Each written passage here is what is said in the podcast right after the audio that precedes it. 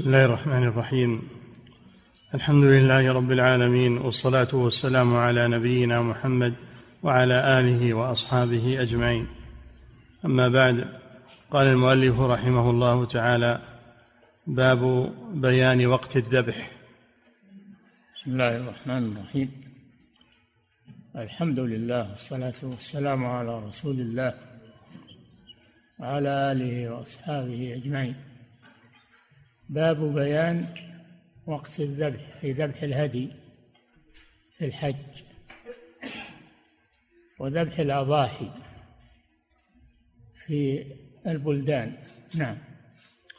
عن جندب بن سفيان البجلي رضي الله عنه أنه صلى مع رسول الله صلى الله عليه وسلم يوم أضحى. قال فانصرف فإذا هو باللحم وذبائح الأضحى تعرف. فعرف رسول الله صلى الله عليه وسلم أنها ذبحت قبل أن يصلي. فقال من كان ذبح قبل أن يصلي فليذبح مكانها أخرى ومن لم يكن ذبح حتى صلينا فليذبح بسم الله. متفق عليه. هذا الحديث فيه بيان بداية ذبح الهدي والأضاحي أنه يبدأ من صلاة العيد يبدأ من صلاة العيد عيد النحر. نعم. من كان ذبح قبل أن يصلي فليذبح مكانها أخرى ومن لم يكن ذبح حتى حتى صلينا فليذبح بسم الله متفق عليه. وعن جابر ذبح قبل الصلاة فشاته شاة لحم فليذبح مكانها أخرى. شاة لحم يعني ليست أضحية يذبح مكانها أخرى لأنه ذبح قبل بداية وقت الذبح. نعم. وعن جابر رضي الله عنه قال صلى بنا رسول الله صلى الله عليه وسلم يوم النحر بالمدينة. فتقدم رجال فنحروا وظنوا أن النبي صلى الله عليه وسلم قد نحر فأمر النبي صلى الله عليه وسلم من كان نحر قبله أن يعيد بنحر آخر ولا ينحر حتى ينحر النبي صلى الله عليه وسلم رواه أحمد ومسلم. نعم هذا دليل على أنه إذا ذبح الأضحية أو الهدي قبل صلاة العيد إن إن انها لا تجزي لا هديا ولا أضحية. فيذبح مكانها بعد الصلاة. فبداية الذبح بعد صلاة العيد. نعم. وعن أنس رضي الله عنه قال قال النبي صلى الله عليه وسلم يوم النحر من كان ذبح قبل الصلاة فليعد متفق عليه. وللبخاري فليعد. هذا دليل على أن الذبح قبل صلاة العيد للأضحية أو للهدي أنه لا يجزي. نعم. وللبخاري من ذبح قبل الصلاة فإنما يذبح لنفسه ومن ذبح بعد الصلاة فقد تم نسكه وأصاب سنة المسلمين. نعم من ذبح قبل الصلاة صلاة العيد يعني. فإنما ذبح لنفسه يعني يأكله لحما عاديا. وأما من ذبح بعد الصلاة فإنه قد أصاب السنة فيكون ذبحه آه، هديا أو أضحية. نعم. وعن سليمان بن موسى عن جبير بن مطعم رضي الله عنه عن النبي صلى الله عليه وسلم قال كل أيام التشريق ذبح رواه أحمد. كل أيام التشريق ذبح وهي أيام منى يوم الحادي عشر والثاني عشر والثالث عشر. هذه أيام الذبح بعد يوم العيد. سميت أيام التشريق لأنهم كانوا يشرقون اللحوم في الشمس لتجف يشرقونها في الشمس لتجف.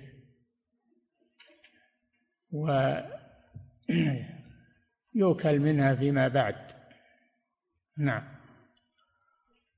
قال كل أيام التشريق ذبح رواه أحمد وهو للدار قطني من حديث سفيان بن موسى عن عمرو بن دينار وعن نافع بن جبير عن جبير عن النبي صلى الله عليه وسلم نحوه. نعم. باب الأكل والإطعام من الأضحية. وجو كيف يصنع بلحم الأضحية؟ إنه كما يأتي يأكل ويتصدق ويهدي. يأكل منها في بيته ويتصدق منها على المحتاجين والفقراء ويهدي لأصحابه من الأغنياء. نعم. وجواز ادخار لحمها ونسخ النهي عنه. آه نعم. وأنه يجوز ادخار لحوم الأضاحي للمستقبل كان نهى عنه النبي صلى الله عليه وسلم في الأول ثم نسخ ذلك وسبب النهي شدة الحاجة شدة الحاجة إلى حاجة المحتاجين. فلما زالت الحاجة أباح صلى الله عليه وسلم ادخار لحوم الأضاحي للمستقبل. نعم.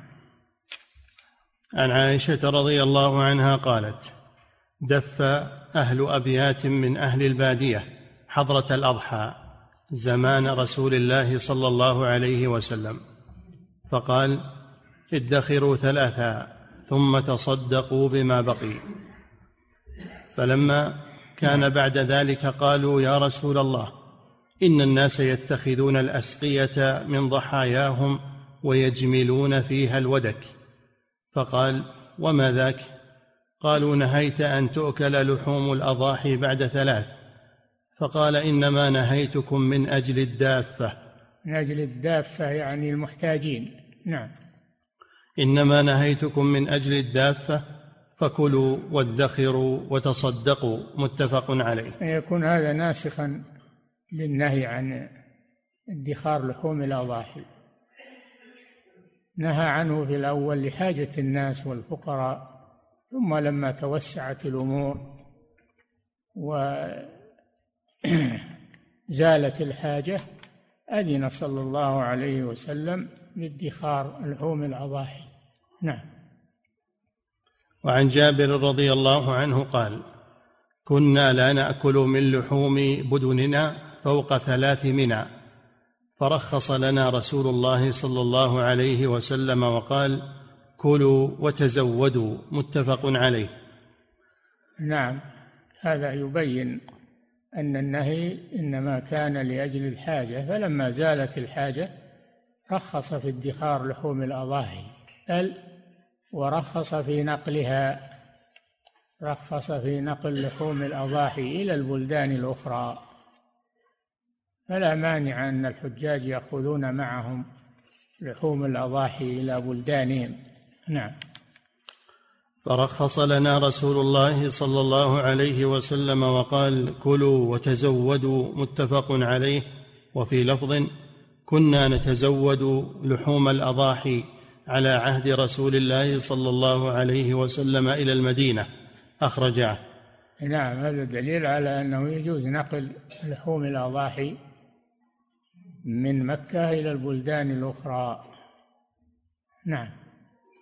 وفي لفظ أن النبي صلى الله عليه وسلم نهى عن أكل لحوم الضحايا بعد ثلاث ثم قال بعد كلوا وتزودوا وادخروا رواه مسلم والنسائي. نهى لحاجة الناس. فلما زالت الحاجة رخص لهم في نقلها إلى بلدانهم. نعم. وعن سلمة بن الأكوع رضي الله عنه قال قال رسول الله صلى الله عليه وسلم من ضحى منكم فلا يصبحن بعد ثالثة وفي بيته منه شيء. فلما كان العام المقبل قالوا يا رسول الله نفعل كما فعلنا عام الماضي؟ قال كلوا واطعموا كلوا وأطعموا وادخروا فإن ذلك العام كان بالناس جهد فأردت أن تعينوا فيها متفق عليه. نعم النهي لسبب وقد زال فرخص لهم في ادخار لحوم الأضاحي ونقلها إلى البلدان الأخرى. نعم. وعن ثوبان رضي الله عنه قال ذبح رسول الله صلى الله عليه وسلم أضحيته. ثم قال يا ثوبان أصلح لي لحم هذه. فلم أزل أطعمه منه حتى قدم المدينة. رواه أحمد ومسلم. ثوبان مولى رسول الله صلى الله عليه وسلم. قد أمره أن يصلح لحم الأضحية ويطعمه للرسول صلى الله عليه وسلم في طريقه إلى المدينة. نعم. وعن أبي على نقل على جواز نقل لحوم الأضاحي. نعم أو الهدي. نعم. وعن أبي سعيد رضي الله عنه أن رسول الله صلى الله عليه وسلم قال يا أهل المدينة لا تأكلوا لحوم الأضاحي فوق ثلاثة أيام. فشكوا إلى رسول الله صلى الله عليه وسلم أن لهم عيالا وحشما وخدما فقال كلوا وأطعموا واحبسوا وادخروا رواه مسلم. نعم هذا الحديث الأخير آه، نسخ الحديث الذي قبله من النهي عن ادخار لحوم الأضاحي فوق ثلاث. نعم. وعن بريدة رضي الله عنه قال قال رسول الله صلى الله عليه وسلم كنت نهيتكم عن لحوم الأضاحي فوق ثلاث ليتسع ذو الطول على من لا طول له. ذو الطول يعني الغني. الطول هو الغنى. ليعود الغني على الفقير الصدقة عليه من لحوم الأضاحي دفعا لحاجته. نعم. كنت نهيتكم عن لحوم الأضاحي فوق ثلاث ليتسع ذو الطول على من لا طول له فكلوا ما بدا لكم وأطعموا وادخروا.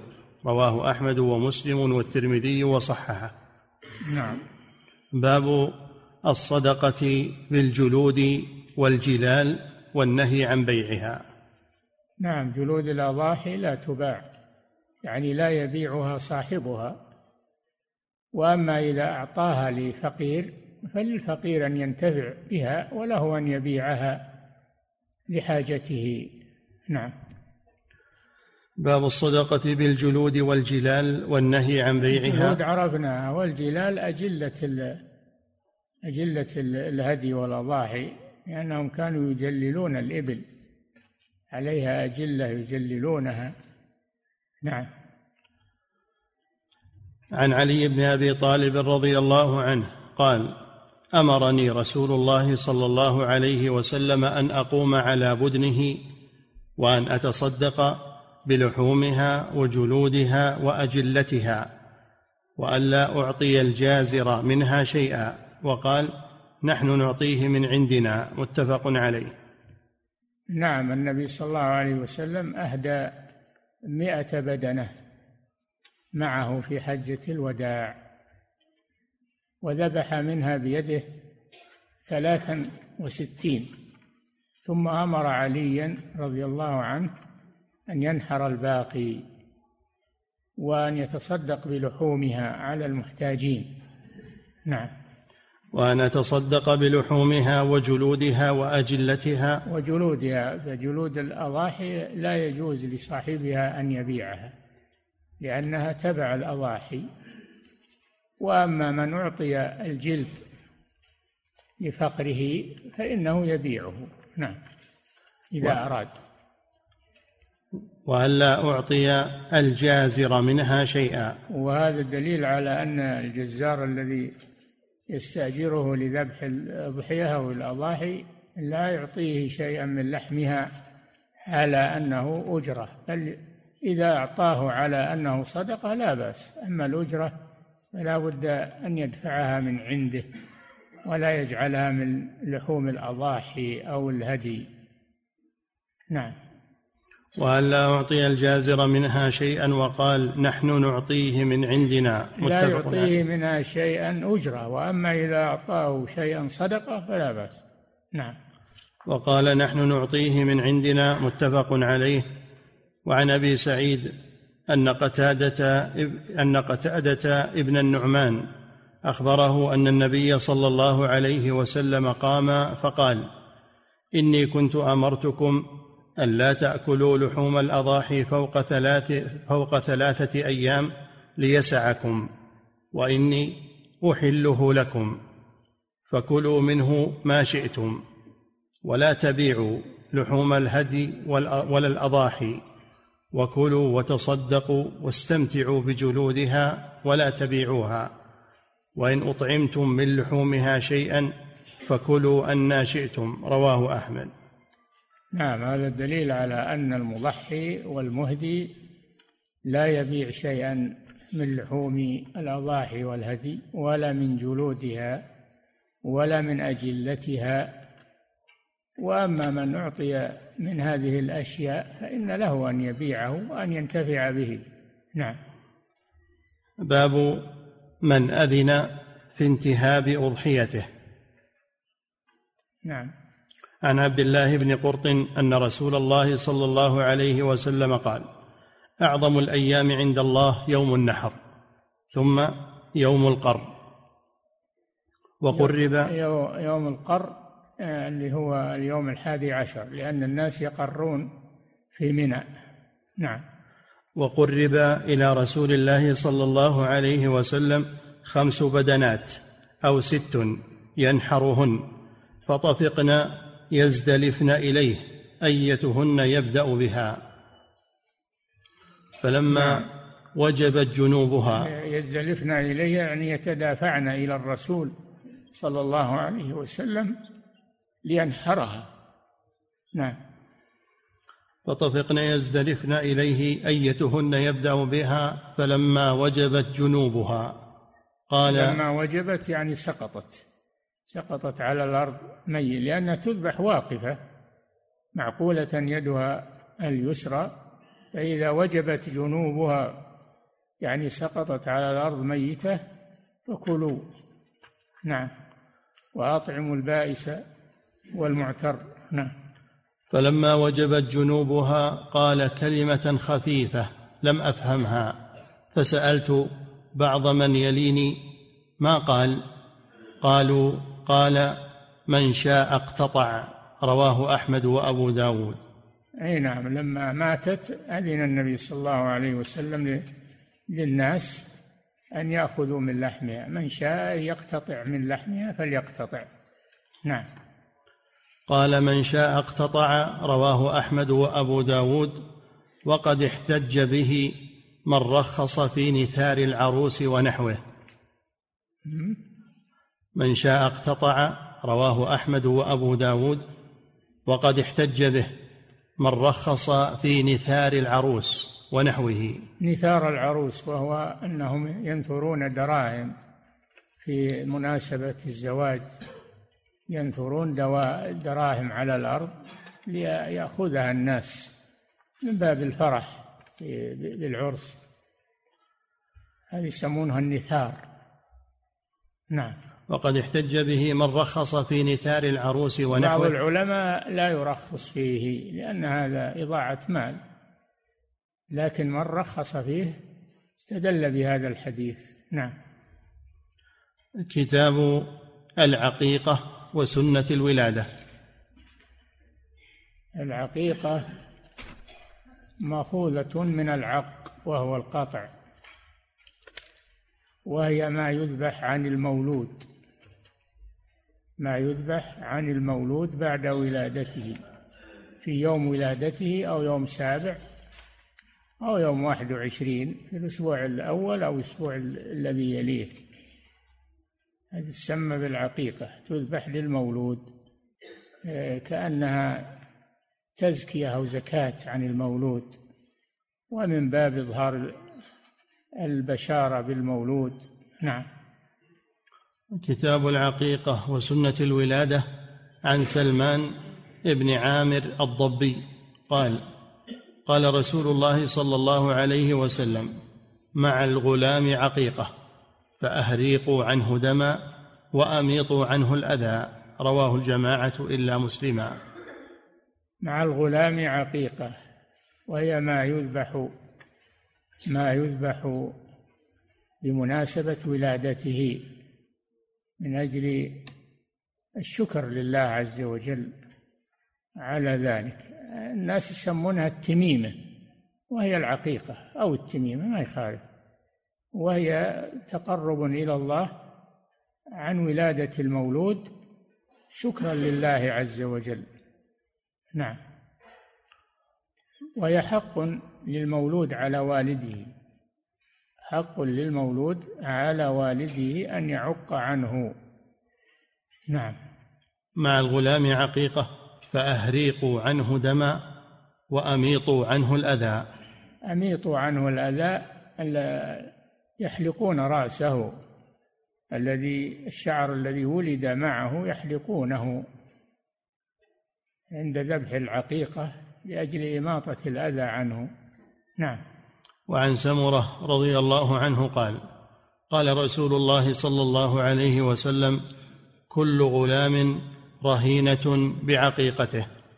كل غلام يعني مولود رهينة بعقيدة بعقيقته. هذا يدل على وجوب العقيقة وأنها إذا لم تعق فإن فإنه قيل إنه يحبس عن الشفاعة لوالديه. رهين بعقيقته يعني محبوس عن الشفاعة لوالديه مما يدل على وجوب العقيقة عن المولود عن عن الغلام شاتان وعن وعن الجارية شاة واحدة. نعم. كل غلام رهينة بعقيقته. محبوس يعني محبوس. قيل معناه محبوس عن الشفاعة لوالديه. نعم. يذبح عنه يوم سابعه. وقت ذبحها يوم سابع الولادة فإن فات ففي يوم الرابع عشر الأسبوع الثاني. فإن فات ففي اليوم الثالث عشر يوم واحد وعشرين. نعم. يذبح عنه يوم سابعه ويسمى فيه. يسمى يوم السابع. يوضع له اسم يميزه عن غيره محمد علي مبارك إلى آخره. ولا يترك بدون اسم. نعم. ويسمى فيه ويحلق رأسه. إي نعم. هذا معنى إزالة الأذى عنه. نعم.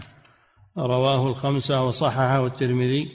وعن عائشة رضي الله عنها قالت قال رسول الله صلى الله عليه وسلم عن الغلام شاتان مكافئتان. وعن الجارية شاة مكافئتان يعني متساويتان. نعم. وعن الجارية شاة.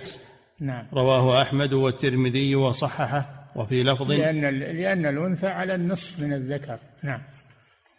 وفي لفظ أمرنا رسول الله صلى الله عليه وسلم أن نعق عن الجارية شاة وعن الغلام شاتين. رواه أحمد وابن ماجه. نعم. فالأنثى على النصف من الذكر في الميراث. وفي العقيقة وفي الشهادة ثلاثة أشياء على النصف من الذكر. نعم. وعن أم كرز الكعبية أنها سألت رسول الله صلى الله عليه وسلم عن العقيقة فقال نعم عن الغلام شاتان وعن الأنثى واحدة ولا يضركم ذكرانا كن أو إناثا رواه أحمد والترمذي وصححه. نعم لا لا فارق بين أن تكون الشاة آه، ذكرا أو أنثى. وكذلك الإبل وكذلك البقر لا فرق بين الذكر والأنثى فيها. نعم. وعن عمرو بن شعيب عن أبيه عن جده قال سئل النبي صلى الله عليه وسلم عن العقيقة فقال لا أحب العقوق. وكأنه كره الاسم. فقالوا يا رسول الله إنما نسألك عن أحدنا يولد له. قال من أحب منكم أن ينسك عن ولده فليفعل. تسمى النسيكه أحسن. النسيكه من النسك. ويجوز تسميتها بالعقيقه لكن كأن الرسول يكره هذا لأنه من العقوق وهو حقوق الوالدين فيكره هذا التسمية فقط. نعم. فقالوا يا رسول الله تسمى عقيقة تسمى نسيكة. نعم. فقالوا يا رسول الله إنما نسألك عن أحدنا يولد له. قال من أحب منكم من أحب منكم أن ينسك عن ولده فليفعل. عن الغلام شاتان مكافئتان وعن الجارية شاة رواه أحمد. من أحب منكم هذا دليل على أن العقيقة ليست واجبة وإنما هي سنة مؤكدة. نعم. رواه أحمد وأبو داود والنسائي وعن عمرو بن شعيب عن أبيه عن جده أن النبي صلى الله عليه وسلم أمر بتسمية المولود يوم سابعه ووضع الأذى عنه. والعق. رواه الترمذي وقال حديث حسن غريب. يوم السابع ثلاثة أشياء. تسمية يعني يستحب. تسميته يوم السابع ذبح العقيقة عنه يوم السابع إزالة الأذى وهو حلق الرأس يوم السابع. هذا أفضل. نعم. وعن بريدة الأسلمي قال وهذا للذكر أما الأنثى فلا يحلق لا يحلق شعرها. نعم. وعن بريدة الأسلمي قال كنا في الجاهلية إذا ولد لأحدنا غلام ذبح شاة ولطخ رأسه بدمها فلما جاء الله بالإسلام كنا نذبح شاة ونحلق رأسه ونلطخه بزعفران رواه أبو داود. نعم في الجاهلية يلطخونه بدم العقيقة يلطخون رأسه بدم العقيقة. فلما جاء الرسول صلى الله عليه وسلم سن لأمته أن يلطخوه بالزعفران وهو نوع من الطيب بدل الدم. نعم لأن الدم نجس. نعم. وعن ابن عباس رضي الله عنهما أن رسول الله صلى الله عليه وسلم عق عن الحسن والحسين كبشا كبشا. رواه أبو داود والنسائي وقال بكبشين كبشين. نعم الكبش كبش هذا أدنى أدنى السنة والأفضل عن الغلام شاتان وعن الأنثى شاة واحدة. نعم. وعن أبي رافع أن حسن ابن علي لما ولد أرادت أمه فاطمة أن تعق عنه بكبشين. فقال رسول الله صلى الله عليه وسلم لا تعقي عنه ولكن احلقي شعر رأسه فتصدقي بوزنه من الورق. ثم ولد الحسين فصنعت مثل ذلك رواه أحمد. نعم. وعن أبي رافع قال رأيت رسول الله صلى الله عليه وسلم أذن في أذن الحسين حين ولدته فاطمة بالصلاة. رواه أحمد وكذلك أبو داود والترمذي وصححه وقال الحسن. نعم الحسن بن علي يعني أو حسن يقال حسن ويقال الحسن بالألف واللام. و الحسن بن علي وبعده الحسين رضي الله عنهما. وكان النبي صلى الله عليه وسلم يحبهما حبا شديدا.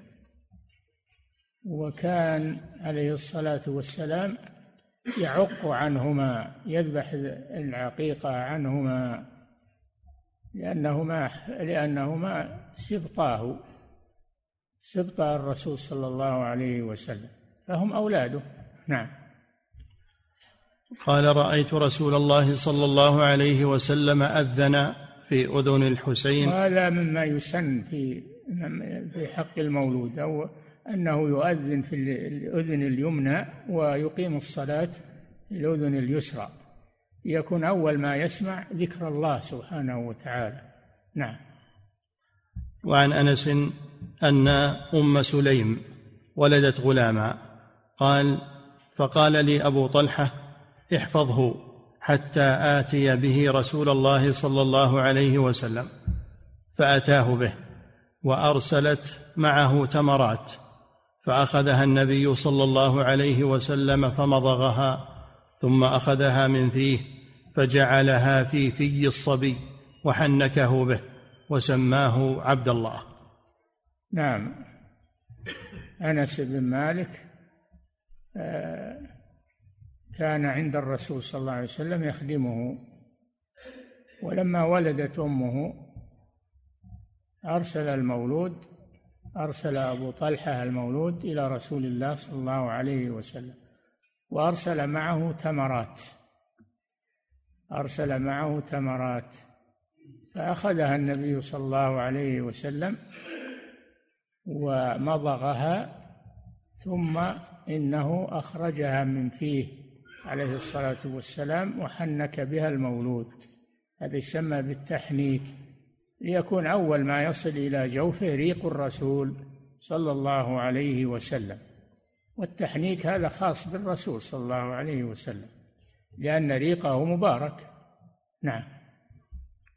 ثم أخذها من فيه فجعلها في في الصبي وحنكه به وسماه عبد الله. سماه الرسول صلى الله عليه وسلم عبد الله. نعم.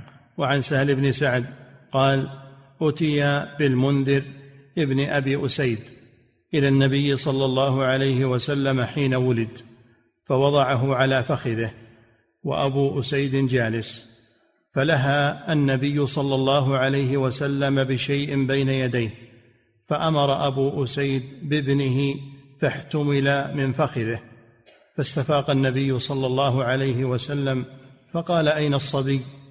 فقال أبو فقال أبو أسيد قلبناه يا رسول الله. قال ما اسمه؟ قال فلان. قال ولكن اسمه ولكن اسمه المنذر فسماه يومئذ المنذر. متفق عليه. تعيد الحديث. وعن سهل بن سعد قال أتي بالمنذر ابن أبي أسيد إلى النبي صلى الله عليه وسلم حين ولد. فوضعه على فخذه وأبو أسيد جالس. وضعه الرسول صلى الله عليه وسلم على فخذه. نعم. فوضعه على فخذه وأبو أسيد جالس فلها النبي صلى الله عليه وسلم بشيء بين يديه فأمر أبو أسيد بابنه فاحتمل من فخذه. انشغل الرسول صلى الله عليه وسلم عن الغلام فأمر أبوه بنقله من فخذ الرسول صلى الله عليه وسلم. نعم. فلما فأمر ابو اسيد بابنه فاحتمل من فخذه فاستفاق النبي صلى الله عليه وسلم. فقال أين الصبي؟ فقال أبو أسيد قلبناه يا رسول الله. قال ما اسمه؟ قال فلان. قال ولكن اسمه المنذر. فسماه يومئذ المنذر متفق عليه. نعم. باب ما جاء في الفرع والعتيرة ونسخهما. هذه ذبائح الفرعه والعتيرة هذه ذبائح في الجاهلية نهى عنها الرسول صلى الله عليه وسلم. نعم. عن مخنف ابن سليم. عن؟ عن مخنف. نعم. ابن سليم. قال كنا وقوفا مع النبي صلى الله عليه وسلم بعرفات فسمعته يقول يا أيها الناس على كل أهل بيت في كل عام أضحية وعتيرة. هل تدرون ما العتيرة؟ هي التي تسمونها الرجبية. رواه أحمد وابن ماجه والترمذي وقال هذا حديث حسن غريب. نعم العتيرة هي الذبيحة في رجب في شهر رجب. لأن رجب شهر محرم من الشهور من الأشهر الحرم. لكنه نسخ العتيرة نسخت ونهى عنها الرسول صلى الله عليه وسلم. فلا ذبح في رجب. نعم. وعن أبي رزين العقيلي أنه أنه قال يا رسول الله إنا كنا نذبح في رجب ذبائح فناكل منها ونطعم من جاءنا. فقال له لا بأس بذلك. نعم. وعن الحارث بن عمرو. الأول. رخص بها في الأول ثم نهى عنها. نعم. وعن الحارث بن عمرو أنه لقي رسول الله صلى الله عليه وسلم في حجة الوداع قال فقال رجل يا رسول الله الفرائع والعتائر. فقال من شاء فرع ومن شاء لم يفرع ومن شاء عتر ومن شاء لم يعتر. في الغنم أضحية. رواهما أحمد والنسائي. نعم. وعن نبيشة الهذلي قال قال رجل يا رسول الله إنا كنا نعتر عتيرة في الجاهلية في رجب فما تأمرنا؟ قال اذبحوا لله في أي شهر كان فبروا الله عز وجل وأطعموا. قال فقال رجل آخر يا رسول الله انا كنا نفرع فرعا انا كنا نفرع فرعا في الجاهليه فما تامرنا؟ قال فقال رسول الله صلى الله عليه وسلم في كل سائمه من الغنم فرع تغدوه غنمك حتى اذا استحمل ذبحته فتصدقت بلحمه على ابن السبيل فان ذلك هو خير. رواه الخمسة الا الترمذي. نعم. وعن أبي هريرة رضي الله عنه قال قال رسول الله صلى الله عليه وسلم لا فرع ولا عتيرة. نعم هذا النسخ. نسخ ذلك. لا فرع يعني لا تذبح الفرع ولا العتيرة. نعم. وعن أبي هريرة رضي الله عنه قال قال رسول الله صلى الله عليه وسلم لا فرع ولا عتيرة والفرع أول النتاج. كان ينتج لهم فيذبحونه. والعتيرة في رجب متفق عليه. وفي لفظ لا عتيرة في الإسلام ولا فرع رواه أحمد. نعم نسخ نسخ ما كان سابق. نعم. وفي لفظ لا عتيرة في الإسلام ولا فرع رواه أحمد. وفي لفظ أنه نهى عن الفرع والعتيرة رواه أحمد والنسائي. وعن ابن عمر رضي الله عنهما أن النبي صلى الله عليه وسلم قال لا فرع ولا عتيرة رواه ابن ماجه. نعم. كتاب البيوع. فعلى هذا يكون الفرع والعتيرة نسخت ومنعت في آخر الأمرين. فلا تفعلان. نعم. كتاب البيوع أبواب ما يجوز بيعه وما لا يجوز. البيوع البيع. قال الله جل وعلا وأحل الله البيع وحرم الربا.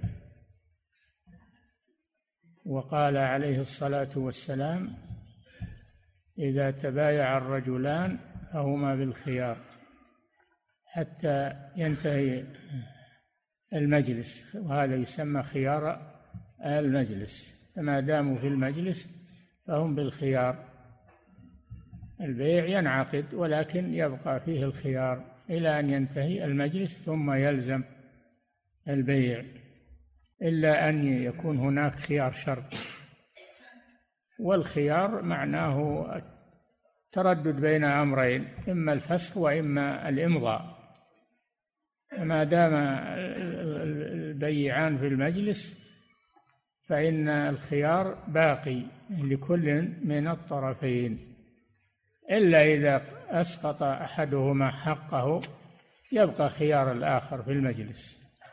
هذا يسمى خيار المجلس وهو أحد أنواع الخيار السبعة. نعم. أبواب ما يجوز بيعه وما لا يجوز. باب لا يجوز بيع بيع أشياء بيع الخمر. بيع الخنزير بيع الميتات بيع الأشياء المواد المحرمة. لا يجوز بيعه. هي أشياء نهي عن بيعها بيع, بيع الكلب بيع السنور بيع الخمر والخنزير و... نعم. باب ما جاء في بيع النجاسة. وآلة المعصية. نعم و... هذا مما نهي عن بيعه بيع النجاسة بيع العذرة بيع آه، السرجين النجس لا يجوز بيعه. نعم. وآلة المعصية.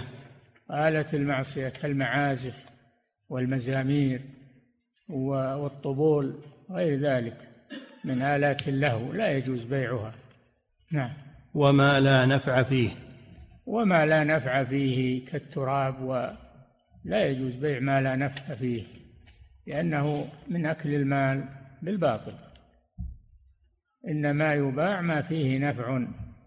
نعم. عن جابر بن عبد الله رضي الله عنه أنه سمع النبي صلى الله عليه وسلم حرم بيع الخمر. هذا واحد بيع الخمر.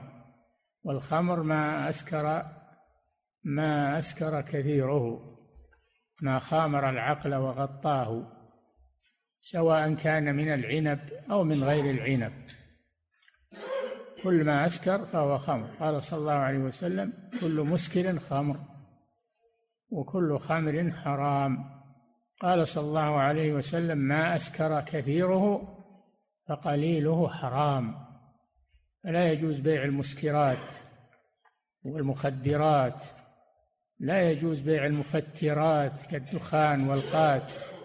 كل هذه لا يجوز بيعها وثمنها حرام. نعم. حرم بيع الخمر والميتة. حرم بيع الخمر عرفنا.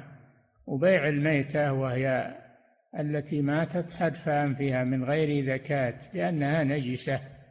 نعم. والخنزير. الخنزير معروف هو الحيوان المعروف وكان يتغذى بالنجاسات لا يرفع رأسه من أكل النجاسة فهو خبيث. الله حرم لحم الخنزير. نعم. والأصنام؟ بيع الأصنام التي تعبد من دون الله وهي ما كانت صورا مجسمة. بيع الصور المجسمة هذه تسمى أصنام فلا يجوز بيعها. نعم. فقيل يا رسول الله أرأيت شحوم الميتة؟ فإنه يطلى بها السفن ويدهن بها الجلود ويستصبح بها الناس. فقال لا هو حرام. لا يجوز أن شحوم الميتة تذاب تجعل ودكا ويدهن بها الجلود وهذا حرام. لأنه أصله نجس وحرام فلا يتحول إلى طاهر وإلى مباح. وإن تغير اسمه نعم. أرأيت شحوم الميتة فإنه يطلى بها السفن ويدهن بها الجلود ويستصبح بها الناس؟ فقال يستصبح بها الناس. يجعلونها وقود للسراج لأنهم كانوا يسرجون من الودك. ما كان فيه بترول ومشتقاته إنما كانوا يسرجون السرج من الودك يجعلون فيها الفتيلة وتولع إلى أن وتمتص من الودك إلى أن ينفد. نعم.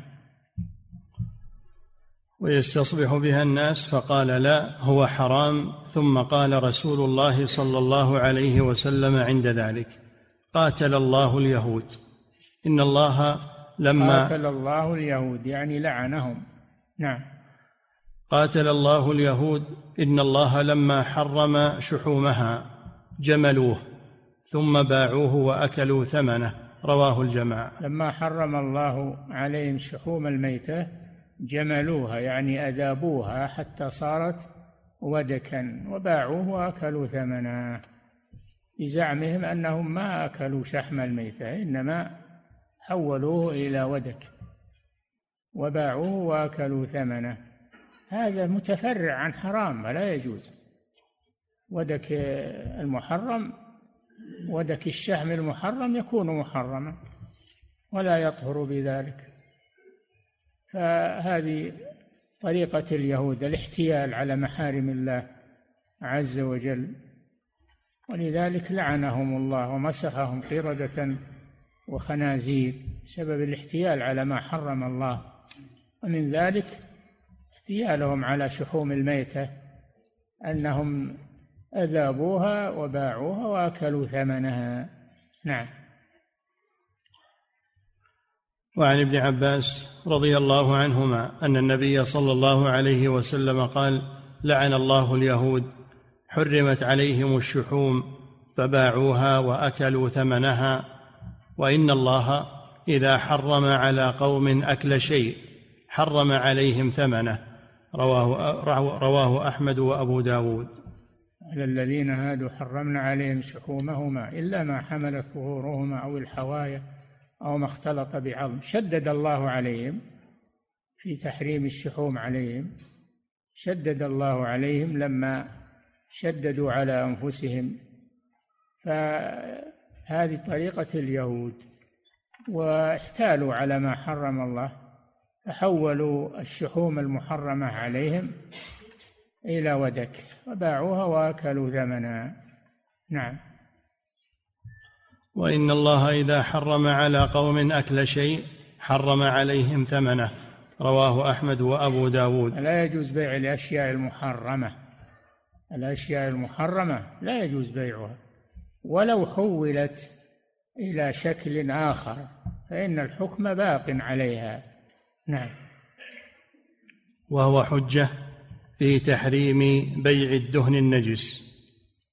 يقول المؤلف وهذا حجة في تحريم بيع آه، الدهن النجس. ولو لم يكن من الميتة. إذا كان دهن نجسا بسبب وقوع لنجاسة فيه واختلاطها معه فإنه يراق ولا يباع ولا ينتفع به. نعم. عن أبي وعن أبي جحيفة أنه اشترى حجاما فأمر فكسرت محاجمه وقال إن رسول الله صلى الله عليه وسلم حرم ثمن الدم وثمن الكلب. اشترى عن وعن أبي جحيفة أنه اشترى حجاما. اشترى عبدا يعني اشترى عبدا حجاما ف يأخذ يأخذ على الحجامة اجره فأبو جحيفة حرم هذا كسر المحاجم ومنعه من الحجامة لأن الحجامة ثمن للدم. نعم. فأمر فكسرت محاجمه وقال إن رسول الله صلى الله عليه وسلم حرم ثمن الدم نعم. وثمن الكلب. ثمن الكلب فلا يجوز بيع الكلاب. لا يجوز بيع الكلاب لا كلاب الصيد ولا غيرها. إنما كلب الصيد يكون من الاختصاصات مختص بصاحبه. فلا يجوز له أن يبيعه لأنه كلب والرسول حرم ثمن الكلب. نعم. وكسب البغي. كسب البغي الزانية التي تأكل من من زناها والعياذ بالله. نعم. ولعن الواشمة والمستوشمة.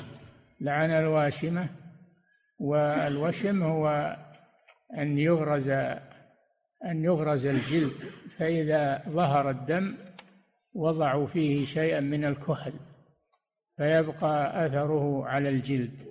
يبقى أثره ويدوم على الجلد. هذا هو الوشم. لعن النبي صلى الله عليه وسلم الواشمة التي تعمل الوشم في نفسها وتعمله لغيرها ولعن المستوشمة التي تطلب ذلك أن يعمل بها واللعن يقتضي أن هذا كبيرة من كبائر الذنوب. نعم لعن الواشمة والمستوشمة؟ والمستوشمة الواشمة التي تعمل الوشم. المستوشمة التي تطلبه أن يعمل فيها. نعم. وآكل الربا وموكله. ولعن آكل الربا وموكله وكاتبه وشاهديه. نعم. وآكل الربا وموكله ولعن المصورين متفق عليه. ولعن المصورين. لعن المصورين سواء الصور المنحوتة التي يعملونها وينحتونها أو الصور بالآلة الفوتوغرافية لأن كله يسمى تصوير. من العلماء من يفتي بجواز آه، الصور الملتقطة بالآلة الكهربائية ويقولون هذا ليس تصويرا إنما التصوير ما عملته بيدك. وأنت إنما نقلت الصورة التي خلقها الله بواسطة التقاطها بالآلة الكهربائية. عموم الحديث يرد عليهم. لعن المصورين. ألستم تسمونهم مصورين؟ ألستم تسوون هذا العمل صورة؟ فيشملها الحديث. يشملها الحديث. سواء كان عملا باليد أو كان بالآلة الفوتوغرافية. نعم. لكن يستثنى من التصوير ما دعت إليه الضرورة مثل تصوير الحوادث مثل تصوير الجرائم التي التي يحصل فيها اعتداء على الناس وقتل يصور من أجل الإثبات. فالصور التي لأجل الإثبات لا بأس بها. وكذلك آه، الصور الضرورية. الصور الضرورية. فالآن منع الناس من السفر من آه، مزاولة المهن إلا أن يصوروا. فإذا منعوا من ذلك أصبح هذا من الضرورة. فلا فلا إثم على من صور لأجل إزالة المنع عن مهنة هو محتاج إليها هو محتاج إليها أو سفر يريد السفر لأمر ضروري فهذا ضرورة يباح للضرورة ويكون الإثم على من ألزم الناس بهذه الصور. نعم. وعن أبي مسعود عقبة ابن عمرو قال نهى رسول الله صلى الله عليه وسلم عن ثمن الكلب ومهر البغي وحلوان الكاهن رواه الجماعة. نهى نهى عن ثمن الكلب. الكلاب لا يجوز بيعها. حتى كلب الصيد لا يجوز بيعه لأنه كلب كلب الحراسة حراسة الزرع أو حراسة المنازل لا يجوز بيعه لكن يجوز اقتناؤه للحراسة. يجوز اقتناؤه للحراسة ولا يجوز بيعه. ثمن الكلب ها. ومهر البغي. ومهر البغي مهر الزانية والعياذ بالله. نعم. وحلوان الكاهن. حلوان الكاهن الذي يدعي علم الغيب ويأخذ من الناس يتكهن لهم ويأخذ منهم آه، أجارا لكهانته. هذا حرام. نعم. وحلوان الكاهن رواه الجماعة. وعن ابن عباس رضي الله عنهما قال نهى النبي صلى الله عليه وسلم عن ثمن الكلب وقال إن جاء يطلب ثمن الكلب فاملأ كفه ترابا رواه أحمد وأبو داود. نعم املأ كفه ترابا يعني من باب التنكيل له لأنه لا يجوز بيع الكلب ولا أكل ثمنه. نعم. وعن جابر رضي الله عنه أن النبي صلى الله عليه وسلم نهى عن ثمن الكلب والسنور. رواه السنور القط. السنور هو القط ولا يجوز بيعه أيضا. نعم. أن النبي صلى الله عليه وسلم نهى عن ثمن الكلب والسنور. رواه أحمد ومسلم وأبو داود. نعم. باب النهي عن بيع فضل الماء. نعم. الناس شركاء في ثلاث. في الماء والكلأ والنار. فلا يأتي واحد على آه، الغدران التي في البر ويشرب منها الناس والمواشي يسيطر عليها ويبيع على الناس. لا يجوز هذا. أما إذا حاز الماء حازه في إنائه أو في راويته يجوز أن يبيعه لأنه ملكة. أما ما كان في مجامع المياه التي يعتادها الناس ويعتاد تعتادها السباع وتعتادها آه، المواشي فلا يجوز له أن يسيطر عليها. هي للناس كافة. نعم. باب النهي عن بيع فضل الماء. عن إياس ابن عبد أن النبي صلى الله عليه وسلم نهى عن بيع فضل الماء. رواه الخمسة. فضل الماء يعني ما زاد عن حاجة الإنسان. نعم. رواه الخمسة إلا ابن ماجه وصححه الترمذي وعن جابر رضي الله عنه عن النبي صلى الله عليه وسلم مثله رواه أحمد وابن ماجه نعم. باب النهي عن ثمن عسب الفحل يكفي نعم.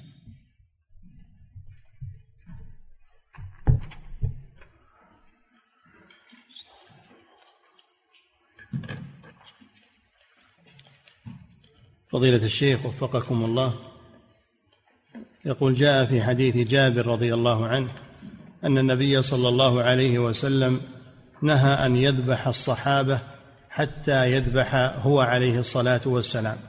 فهل في الوقت الحالي ينتظر حتى يذبح إمام المسلمين؟ لا. الرسول مشرع عليه الصلاة والسلام. وأما غيره فليس مشرعا. نعم. فضيلة الشيخ وفقكم الله هذا سائل يقول من لم تلزمه صلاة العيد ولم يحضرها كالمسافر والمريض فهل يجوز له أن يذبح أضحيته قبل صلاة العيد؟ لا ما يجوز ذبحها إلا بعد صلاة العيد في في البلدان صلاة العيد في البلدان الذين في البر ما يذبحون إلا إذا مضى إذا مضى وقت قد صلى الناس صلاة العيد فيذبح إذا مضى هذا الوقت بالتقدير. نعم. فضيلة الشيخ وفقكم الله هذا سائل يقول هل التسمية عند ذبح الأضاحي والهدي هي شرط من شروط حل الذبيحة لا يسقط بالنسيان؟ جميع الذبائح جميع الذبائح سواء كانت ذبائح للحم أو ذبائح للنسك والتقرب إلى الله. ولا تأكلوا مما لم يذكر اسم الله عليه فكلوا مما ذكر اسم الله عليه. فلا يجوز الأكل من الذي لم يسمى عليه اسم الله عند الذبح. نعم. إلا إذا تركها الذابح نسيانا. إذا ترك التسمية نسيانا فتحل ذبيحته. أما إذا تركها متعمدا فلا تحل ذبيحته. نعم. فضيلة الشيخ وفقكم الله هذا سائل يقول إذا رزقت ولدا فهل يجوز أن أقسم العقيقة فأذبح كبشا هنا في هذه البلاد وكبشا في بلادي هناك عند إخواني؟ الأحسن أن يذبح جميعا في مكان واحد وتعمل فيهما السنة ولا يفرق؟ نعم. فضيلة الشيخ وفقكم الله هذا سائل يقول يكثر في هذه الأيام نوع من أنواع الأضاحي يسمى المهجن أن تكون الأم شاة والأب هو ذكر غزال فهل هذه الأضحية تجزئ؟ لا ما سمعنا بهذا إن العنز يولدها الغزال نعم فضيلة الشيخ وفقكم الله هذا سائل يقول بعض الناس لا يتصدقون بشيء من الأضحية وذلك لعدم وجود محتاجين في بلدهم أو عندهم بل يأكلونها كلها أو يدخرونها فهل هذا جائز؟ ما أنا بلد ما تخلو من محتاجين لكن الحاجة تختلف قد تكون حاجة شديدة أو حاجة دون ذلك نعم. فضيلة الشيخ وفقكم الله هذا السائل يقول جاء في الحديث أن الصحابي قال لرسول الله صلى الله عليه وسلم إن لنا عيالا وحشما وخدما ما المراد بالحشم؟ الحشم إن لنا؟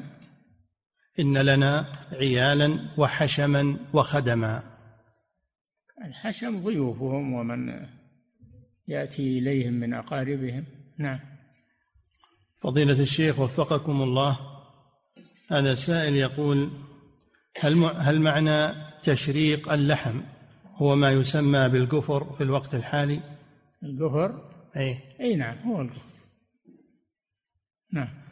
فضيلة الشيخ وفقكم الله رسول الله صلى الله عليه وسلم نهى عن ادخار الأضحية فوق ثلاث لما احتاج الناس. يقول إذا تكرر السبب فهل ينهى عن الادخار في زمننا هذا؟ إي نعم إذا كان هناك حاجة فإنه ينهى عن ادخار لحوم الأضاحي توزع على المحتاجين. نعم. فضيلة الشيخ وفقكم الله. هذا سائل يقول هل يجوز بيع شيء من الأضحية ثم التصدق بالمال الذي نتج من ذلك؟ لا. ما يباع شيء من الأضحية. المضحي لا يبيع شيئا منها. ولو قال بتصدق به. نعم. فضيلة الشيخ وفقكم الله هذا سائل يقول هل لنا أن نعطي الجزار الجلد والرأس والأطراف لأنه لا أحد ينتفع بها فإن لم يأخذها الجزار فإنها ترمى؟ إيه تعطونها مجانا لا بأس. أما تعطونها على أنها أجرة له لا ما يجوز. نعم. فضيلة الشيخ وفقكم الله. هذا سائل يقول بالنسبة لختان المولود هل يكون أيضا في اليوم السابع كغيره؟ نعم هو الأفضل. نعم. فضيلة الشيخ وفقكم الله. هذا سائل يقول لو ذبح عن الذكر عقيقة من الإبل فهل يذبح واحدة أم اثنتين؟ لا يذبح واحدة. يذبح واحدة لأنها عن سبع. نعم.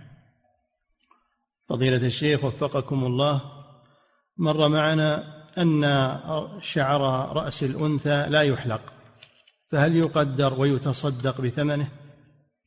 ما يحتاج تقدير تصدق باللي تيسر ولا تربطه بشعرها. نعم. فضيلة الشيخ وفقكم الله هذا سائل يقول هل يشرع أن يعق عن السقط؟ إي نعم إذا تم له إذا تم له أربعة أشهر وسقط من بطن أمه فإنه يأخذ أحكام المولود من حيث التسمية ومن حيث العقيقة نعم فضيلة الشيخ وفقكم الله هذا سائل يقول ورد عن رسول الله صلى الله عليه وسلم أنه قال ولد لي الليلة مولود فسميته باسم أبي إبراهيم. فهل معنى ذلك؟ أنه يشرع التسمية مباشرة من حين الولادة ولا ينتظر إلى السابع؟ أي نعم سمى في ولادة في وقت ولادته أو بعد ذلك أو في اليوم السابع. نعم. فضيلة الشيخ وفقكم الله. تسمية أمرها واسع. نعم. فضيلة الشيخ وفقكم الله. هذا سائل يقول الإقامة في أذن المولود هل هي مشروعة كالأذان؟ يؤذن في إذنه اليمنى ويقيم في الأذن اليسرى. يأتي بهما جميعا الأذان والإقامة. نعم. فضيلة الشيخ وفقكم الله. هذا سائل يقول هل يشترط في العقيقة ما يشترط في الأضحية من ناحية العمر وغير ذلك؟ نعم. يشترط في العقيقة ما يشترط في الأضحية لأنها قربان تقرب به إلى الله عز وجل. نعم. وكذلك حفظك الله يقول وهل تقسم العقيقة كتقسيم الأضحية؟ نعم هو الأفضل. نعم. فضيلة الشيخ وفقكم الله هذا سائل يقول هل يجوز ذبح العقيقة بعد أكثر من عام على المولود؟ نعم لا بأس. فضيلة الشيخ وفقكم الله هذا سائل يقول من مات بعد من مات بعد اليوم السادس وقبل السابع فهل يشرع أن يعق عنه؟ من مات إيه؟ بعد اليوم السادس وقبل أن يبلغ سابع يوم فهل يشرع أن يعق عنه؟ اي نعم يعق عنه. إذا ولد وهو حي فإنه يعق عنه ويسمى ولو مات. نعم. فضيلة الشيخ وفقكم الله هذا سائل يقول إذا كان الإنسان لديه ظروف مادية فهل يجوز له أن يؤخر العقيقة؟ لمدة تسع سنوات أو عشر سنوات بعد الولادة؟ يفوت وقتها. يفوت وقتها. نعم. فضيلة الشيخ وفقكم الله هذا سائل يقول هل صحيح أنه لا يجوز تكسير عظام العقيقة؟ أي نعم يقولون يكره لأنها تنزع جدولا ولا يكسر عظمها. تفاؤلا بسلامة المولود وهذا لا أصل له ولا دليل عليه. يعمل في لحمها وعظامها مثل ما يعمل بسائر الذبائح للحاجة إلى ذلك. نعم. فضيلة الشيخ وفقكم الله هذا سائل يقول إذا كان عندي عقيقة فهل يجوز أن أصنع طعاما وأدعو وأدعو أصحابي وغيرهم إليه؟ اي نعم يجوز هذا لكن تخرج شيء من من لحمها ولو قليلا للمحتاجين والفقراء. نعم. فضيلة الشيخ وفقكم الله هذا سائل يقول من لم يعق عنه أبوه فهل يشرع, فهل يشرع أن يعق عن نفسه؟ لا هي مشروعة في حق الوالد وهي حق للولد على والده فلا يعق الولد عن نفسه. نعم. فضيلة الشيخ وفقكم الله هذا السائل يقول جاء في الحديث عنه عليه الصلاة والسلام أن أفضل الأسماء وأحسنها هو عبد الله وعبد الرحمن. نعم. يقول فهل كذلك ما ورد من أنه أفضل الأسماء ما عبد وحمد؟ هذا عند الناس يقولون أفضل ما عبد وحمد هذا لا أصل له. نعم. فضيلة الشيخ وفقكم الله هذا السائل يقول لي ثلاثة من الولد لم أعق عنهم إلى الآن فهل يجزئ أن أعق عنهم جميعا بثلاث شياه كما في السنة عن الغلام شاتان وعن الأنثى شاة واحدة. نعم. فضيلة الشيخ وفقكم الله هذا سائل يقول هل ولكن إذا كبروا فات وقتها. نعم.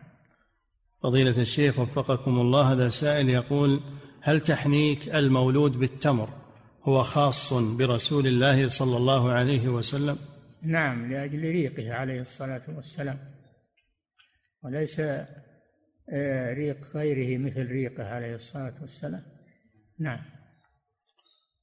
فضيلة الشيخ وفقكم الله وهذا سائل يقول حفظك الله يقول هل نقول بأنه من باب الاتباع لرسول الله صلى الله عليه وسلم أنه يشرع التحنيك لغيره؟ ما أعرف هذا. نعم. فضيلة الشيخ وفقكم الله هذا سائل يقول من لم يعق عن ولده فإنه يكون محبوسا عن الشفاعة له فهل يدل ذلك على أن العقيقة واجبة؟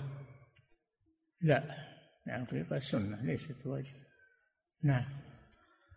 فضيلة الشيخ وفقكم الله هذا سائل يقول إذا توا إذا تفاوتت المساجد في صلاة العيد فما الذي يشرع أن يذبح بعده؟ هل هو ما كان قريبا منه؟ إذا ارتفعت الشمس إذا ارتفعت الشمس قيد الرمح حينئذ تكون صلاة العيد قد انتهت. نعم. فضيلة الشيخ وفقكم الله هذا سائل يقول من أراد الأضحية فهل نقول بأنه من السنة أن يذبح بيده مباشرة ولا يوليها غيره؟ إي نعم أفضل هذا أفضل نعم فضيلة الشيخ وفقكم الله هذا سائل يقول مركز إسلامي في أفريقيا يقوم بذبح أعداد كبيرة من الأضاحي ولكن لا أحد من المسلمين يستفيد من جلود الأضاحي فيقوم المركز ببيعها كلها ويضعون قيمتها في مشاريع خيرية لأيتام أو غير ذلك. فما حكم عملهم هذا؟ طيب لا بأس بذلك. نعم. فضيلة الشيخ وفقكم الله هذا سائل يقول هل الأنثى على النصف من الذكر في العطية كذلك؟ العطية؟ نعم. لا. نعم. فضيلة الشيخ وفقكم الله هذا سائل يقول ما تكون على النصف من الذكر إلا إلا بالأشياء التي وردت بالأدلة نعم. فضيلة الشيخ وفقكم الله هذا سائل يقول إذا لم يستطع الحلق للمولود يوم السابع فهل له أن يحلق رأسه بعد ذلك؟ أي نعم. فضيلة الشيخ وفقكم الله هذا سائل يقول إذا كان التراب فيه نفع وفيه فائدة فهل يجوز بيعه؟ نعم إذا ملك أرضا إذا ملك أرضا فهي له بأجزاء له أن يبيع أن يبيعها أو يبيع من ترابها لأنها ملكه نعم فضيلة الشيخ وفقكم الله هذا سائل يقول هل يجوز بيع السجادات التي توضع على الجدران لأجل الزينة؟ لا بأس بذلك. هذا من المباحات. نعم. فضيلة الشيخ وفقكم الله هذا سائل يقول هل يجوز بيع السماد أعزكم الله لأجل الزراعة؟ إي نعم السماد البهائم لا بأس أما رجيع الناس أو ما يجوز بيعه لأنه نجس. سماد النجس ما يجوز بيعه أما السماد غير النجس فلا بأس ببيعه. نعم. فضيلة الشيخ وفقكم الله هذا سائل يقول هل يجوز شراء لعب الأطفال وهي على أشكال مجسمة وما الضابط في مثل هذا؟ أي نعم لعب الأطفال لا بأس أن تكون على شكل مجسم. لكن الشيخ ابن باز خبره يقول إن إن لعب الأطفال الآن اختلفت عما كان من قبل. كانت من قبل تصنع من الخرق. وأما الآن فإنها صور متحركة وحتى تكون ضاحكة ومتكلمة. اختلفت فلا يجوز بيعها. نعم. فضيلة الشيخ وفقكم الله هذا سائل يقول لحوم الميتة لا يجوز بيعها فهل يجوز أن يستفاد منها في إطعام كلب الحراسة وما شابه؟ يقول لحوم الميتة لا يجوز بيعها فهل يجوز الاستفادة منها في إطعام كلاب الحراسة ونحوها؟ جيب يعني الميتات وتحطها ببيتك علشان تطعم الكلاب منها. اترك الكلاب تروح لمها هي. نعم هي تروح لمها الكلاب. نعم. فضيلة الشيخ وفقكم الله هذا السائل يقول ما حكم شراء المحنط من الحيوانات لأجل غرض التعليم أو لأجل الزينة؟ لا يجوز هذا لأنه من اقتناء الجيف لأن المحنط جيفة. والجيفة نجسة نعم. فضيلة الشيخ وفقكم الله وهذا سائل يقول هل يجوز بيع التحف والتماثيل التي صنعت لأجل الزينة؟ لا التي على صور ما, ما يجوز بيعها. أما التحف التي ليست على صور ذوات أرواح لا بأس بها. نعم. فضيلة الشيخ وفقكم الله هذا سائل يقول هل يجوز شراء السباع كالأسد وغيره؟ لا ما يجوز بيع السباع. لا يجوز بيع السباع. يدخل في ثمن الكلب. نعم. فضيلة الشيخ وفقكم الله هذا سائل يقول إذا إذا احتاج الإنسان إلى كلب صيد ولم يجده إلا عن طريق البيع فهل يجوز له الشراء؟ ما ما يصير ما يصير البيع ما يجوز بيع الكلاب.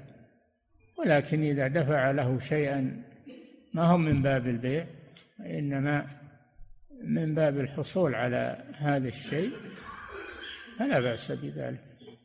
ليس على أنه بيع وإنما على أساس أنه نوع من الحصول على هذا الشيء. نعم. فضيلة الشيخ وفقكم الله. هذا سائل يقول حديث الرسول صلى الله عليه وسلم أنه نهى عن بيع السنور. يقول هو في صحيح مسلم. هناك بعض طلبة العلم يضعفه ويقول إن المذاهب الأربعة تقول بجواز البيع. فكيف الرد على يعني هذا؟ رد على حديث الرسول بالمذاهب؟ لا يجوز هذا. حديث الرسول هو اللي يحكم على المذاهب وليست هي التي تحكم عليه. نعم. فضيلة الشيخ وفقكم الله هذا سائل يقول بالنسبة لذبح الأضاحي والهدي هل مدته أربعة أيام يوم العيد وثلاثة أيام بعده أم هي يوم العيد ويومان فقط؟ لا ثلاثة أيام أيام التشريق أيام التشريق أيام أكل وشرب وذكر لله عز وجل. وهي يوم العيد يوم وهي ثلاثة الأيام بعد يوم العيد لا يدخل فيها يوم العيد. ثلاثة أيام الحادي عشر الثاني عشر الثالث عشر. نعم.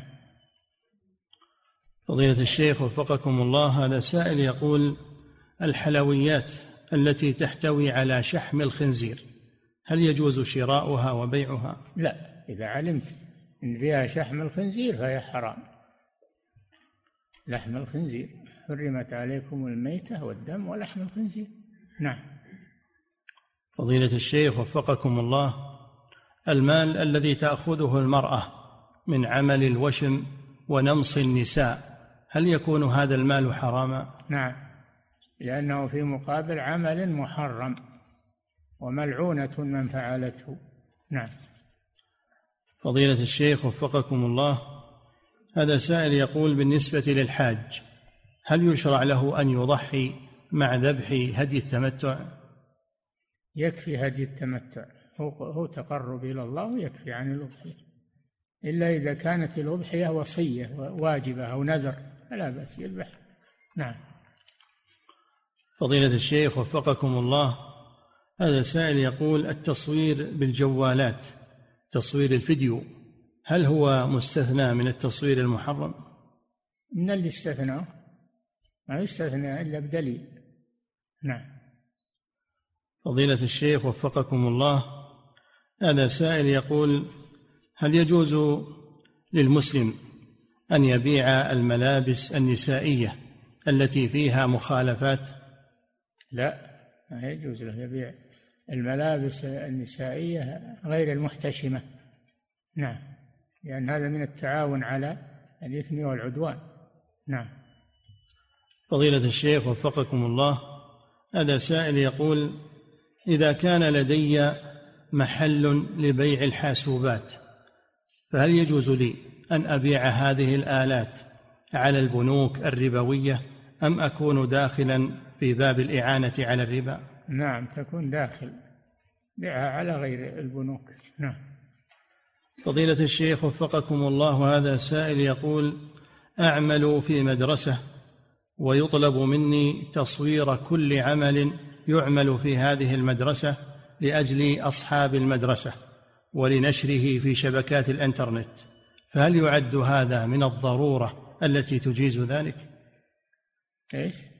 يقول أعمل في مدرسة ويطلب مني مدرسة أهلية ويطلب مني تصوير كل عمل يعمل في هذه المدرسة من أجل توثيق ذلك لأصحاب المدرسة وملاكها. تصوير ذوات الأرواح لا يجوز سواء في المدرسة أو في غيرها. لعن المصورين كما مر بكم في الحديث. نعم. فضيلة الشيخ وفقكم الله هذا سائل يقول هل هل يجوز شراء الطيور التي صوتها حسن لأجل هذا الأمر؟ إيش مثل؟ البلابل يا شيخ البلبل وغيره إيش الفائدة منه؟ شراء الديك لينبه للصلاة لا بأس أما شراء الطيور التي لا فائدة من أصواتها وهي ما توكل فلا يجوز نعم فضيلة الشيخ وفقكم الله هذا سائل يقول هل يجوز لنا أن نقوم بطبخ العقيقة ثم توزيعها على الجيران أم نقوم بتوزيعها بدون طبخ؟ ما الأفضل في ذلك؟ الأفضل توزعها بدون طبخ لأجل يتصرفون فيها لأجل يتصرفون فيها إذا كانت غير مطبوخة. نعم. فضيلة الشيخ وفقكم الله وهذا السائل يقول هل يجوز ما يسمى بالتبرع بالأعضاء في الحياة وبعد الوفاة؟ بعد الوفاة لا لأنه ما يملك نفسه. وأما في حال الحياة فهذا صادر فيه قرار من هيئة كبار العلماء بشرطين الشرط أو بشروط. الشرط الأول أن يكون فيه نفع للمنقول